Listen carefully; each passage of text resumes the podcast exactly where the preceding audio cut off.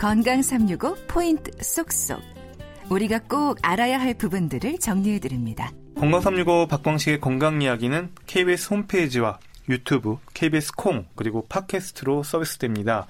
오늘 갑상선암을 주제로 가톨릭대 서울성모병원 갑상선 내분비외과 김종수 교수와 함께 말씀 나눠봅니다.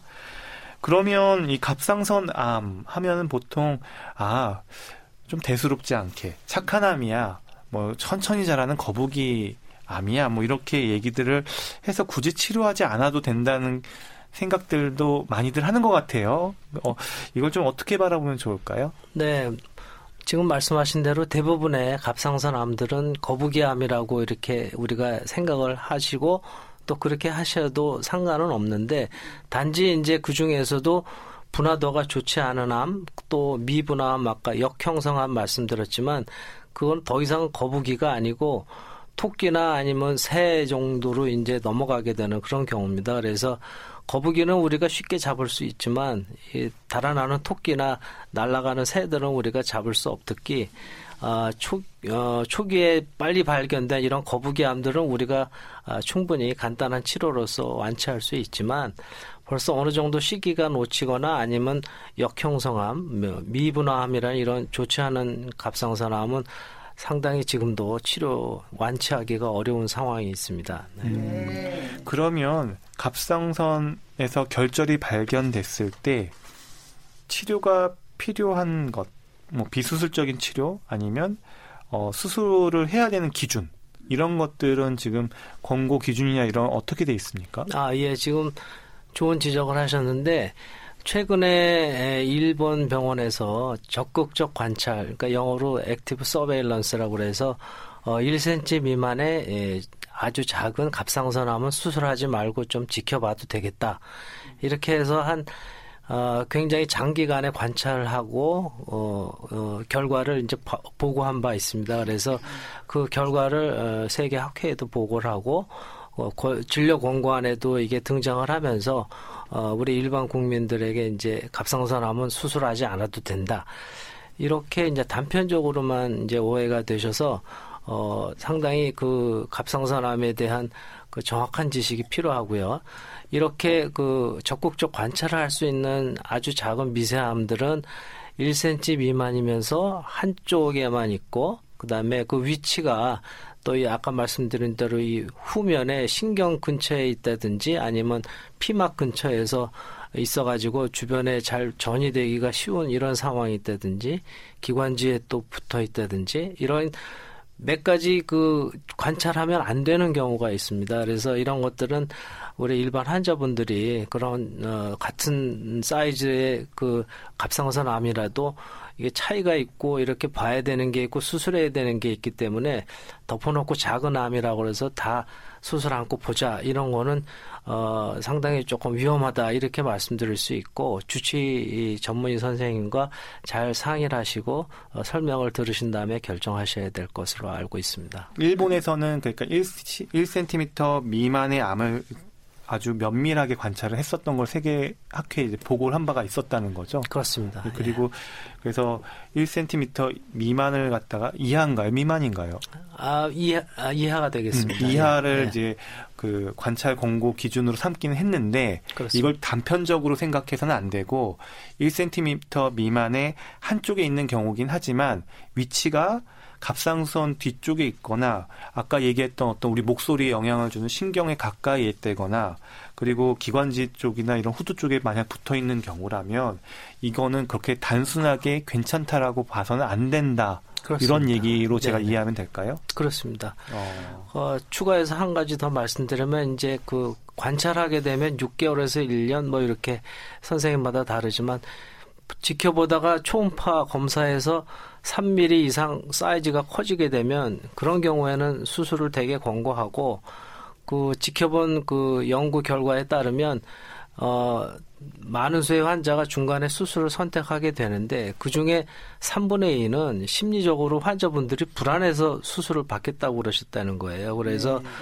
이게 적극적 관찰은 참 어, 조심스럽게 봐야 되는 부분이고 아, 지금도 여러 대학병원에서 이제 시행은 실제로 하고 있는 상황이긴 하지만 그것들은 선생님들하고 다 어, 논의하고 그다음에 환자분, 보호자분 다 이해하는 상태에서 진행되는 거기 때문에 그거는 별도로 일반 우리 환자분들이 그냥 보자 이거는 조금 위험하다 이렇게 음. 말씀드릴 수 있습니다. 그러니까 핵심은 환자의 임의적인 판단, 자의적인 판단을 좀 경계하고 어, 전문가 이 갑상선 쪽의 전문가분들하고 상의를 해서 이걸 관찰을 해야 될지 아니면 좀 적극적인 치료를 해야 될지를 상의해서 결정해야 된다. 이것들을 꼭 기억해 두셔야 되겠습니다. 네. 그러면 이제 갑상선암을 이제 수술을 해야 되는 경우를 이제 질문 한번 드려볼게요. 이제 갑상선암도 수술로 또 들어가면 어 로봇 수술도 있고요. 종류가 또좀 나눠지더라고요. 뭐 아무 수술이나 결과가 좋다면야 값싸고 저렴한 수술을 받고 싶은데 어, 어떤 어, 최신 수술법들이 좀 더 장점이 있는지도 궁금하고요. 좀 정리 한번 부탁드립니다. 예. 일반적으로 지금 현재 절개해서 하는 수술은 이미 100년도 더 넘게 쭉 진행을 해왔던 기존의 에, 방법이고요. 그거에 에, 반해서 갑상선 환자들이 아까도 말씀드렸지만 여성에서 주로 많이 나타나고 또 여성 젊은 여성에서는 특히 이 목 가운데 수술 상처가 나게 되면 바로 눈에 띄기 때문에 그런 수술의 상처에 대한 그 두려움이라 그럴까? 미용적인 면이 상당히 에, 환자분들이 꺼려하는 이런 요인 중에 하나였는데 에, 1990년대 후반부터 이 내시경 갑상선 수술이 먼저 개발이 됐습니다. 그래서 네.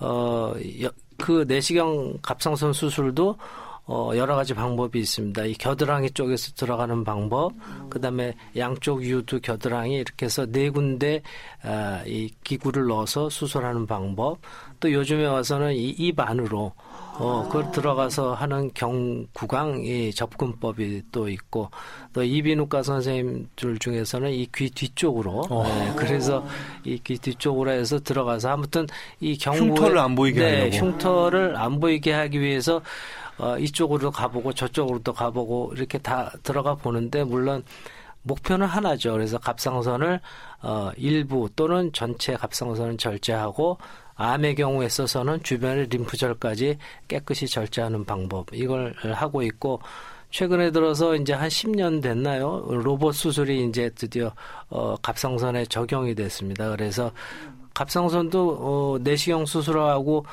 들어가는 건 똑같습니다. 근데 사람의 기구를 쓰는지 아니면 로봇의 기구가 들어가는지 그 차이고 단지 이제 로봇은 어 내시경 기구에 비해서 이 자유도라고 그래서 끝에 에, 기구가 에, 어, 조정하는 대로 돌아갑니다. 그래서 어 그런 음 자유도가 더 좋다는 거. 그다음에 에 사, 어, 입체감이 있는 그런 시야를 확보할 수 있고 한 10배에서 20배에 달하는 이런 확대된 시야 이런 거가 어, 로봇 수술의 장점인데 그에 비해서는 이제 그 아시다시피 굉장히 고가하고 어, 일반 그 환자분들이 쉽게 접근할 수 없는 거지만 내시경 수술하고 비슷하지만 그 기구의 차이가 다르다 이렇게 말씀드릴 수 있겠습니다. 음, 네. 그러니까 흉터에 예민하면은 좀 여러 가지 다른 선택적인 수술법이 있다 정도로 기억해 두시면 될 것 같습니다.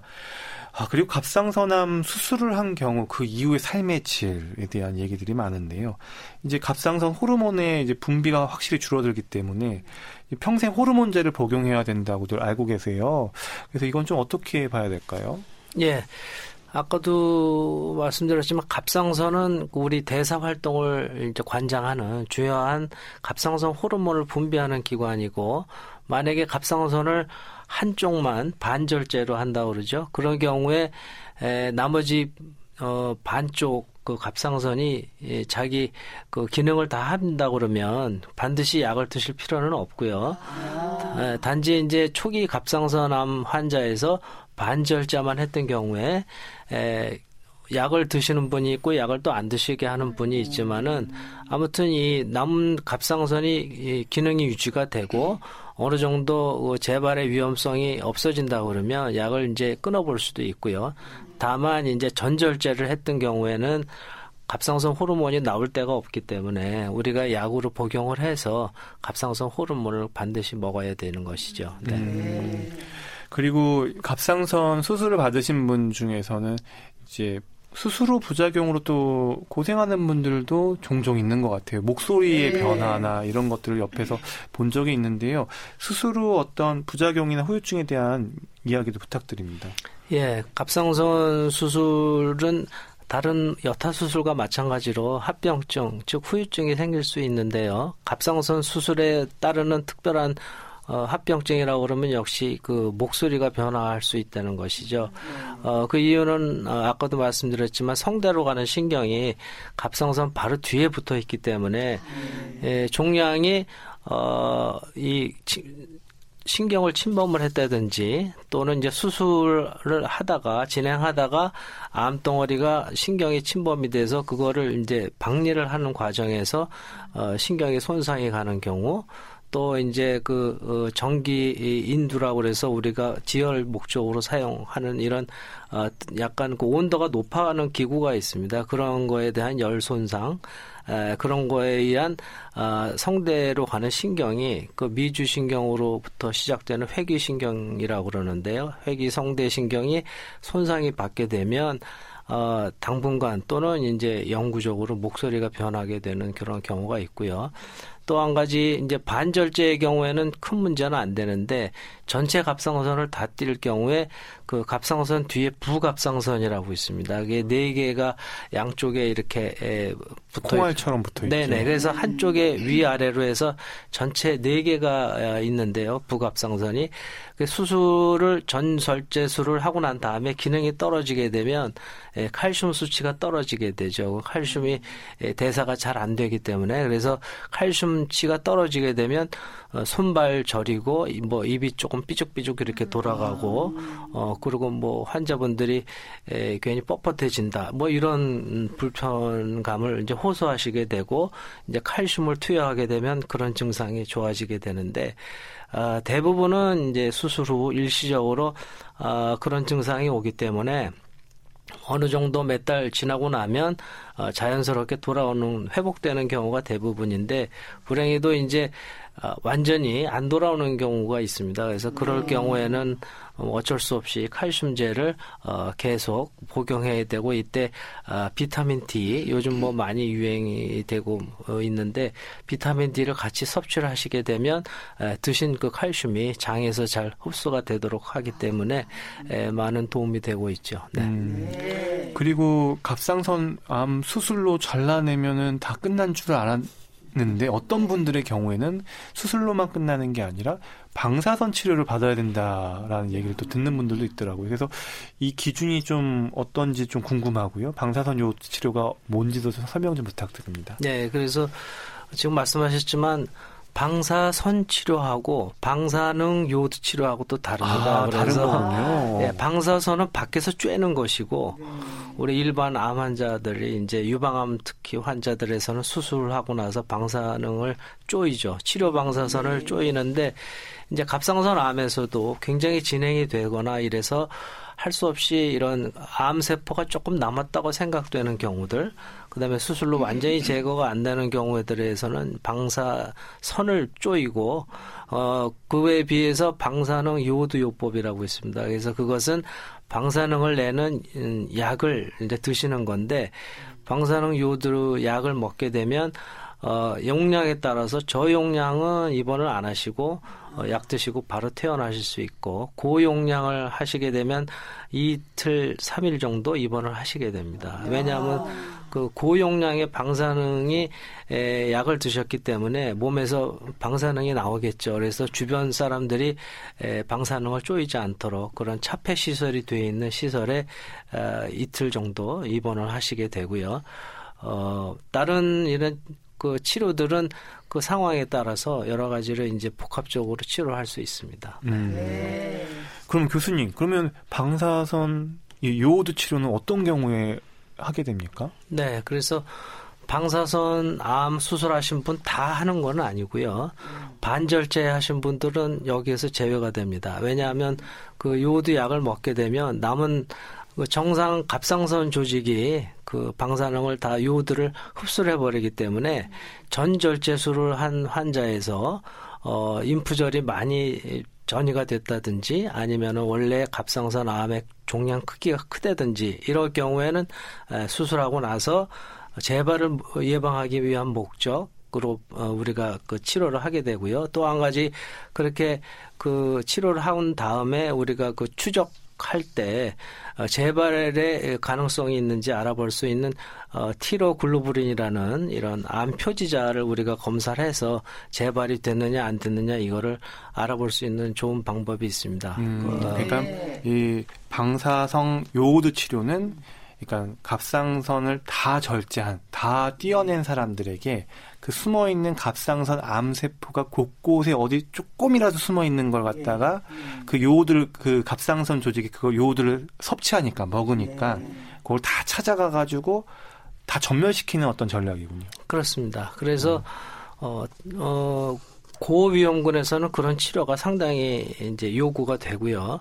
그 대신 이제 그 뭐 다 절제를 했더라도 저위험군, 그러니까 종양이 아주 작고 림프절도 별로 가지 않았던 이런 환자들한테는 뭐 조금 안 해도 되지 않겠느냐. 그래서 지금 저위험군과 고위험군을 분류해서 고위험군에는 주로 이제 그 방사능 요오드 요법을 치료를 하고 있습니다. 음. 환자 마음대로는 할 수는 없겠지만 환자 마음 같아서는 갑상선암을 다 절제하고 싶지는 않을 것 같은데요. 누구나 좀 반이라도 남겨놓고 싶을 텐데 다 절제해야 되는 것하고 반만 남겨두는 것하고는 그 기준이 있나요? 그렇습니다. 아, 우리나라 갑상선 학회에서 낸 그 진료 권고안도 있고 어, 세계적인 이런 갑상선 학회에서 진료 권고안도 있습니다만은 일단 한쪽만 뛸 수 있는 조건은 아, 그런 한쪽 그 갑상선에만 이제 국한되고 사이즈가 1cm 이하로 작고 그다음에 수술하기 전에 여러 가지 검사, 초음파 검사 같은 것을 해봤을 때 주변 전이가 없고 또 이제 원격 전이가 없고 이렇게 아주 어, 초기에 그런 갑상선 암에서는 반쪽만 떼어도 안전하겠다 이런 것이 지금 이미 확립이 되어 있고요. 그 외에 이제 사이즈가 크다든지 조금이라도 전이가 의심되는 이런 환자들에서는 어, 전절제술로 우리가 어, 환자들한테 말씀드리고 있습니다. 네. 네. 갑상선암 수술에 대해서 이렇게 들어봤습니다.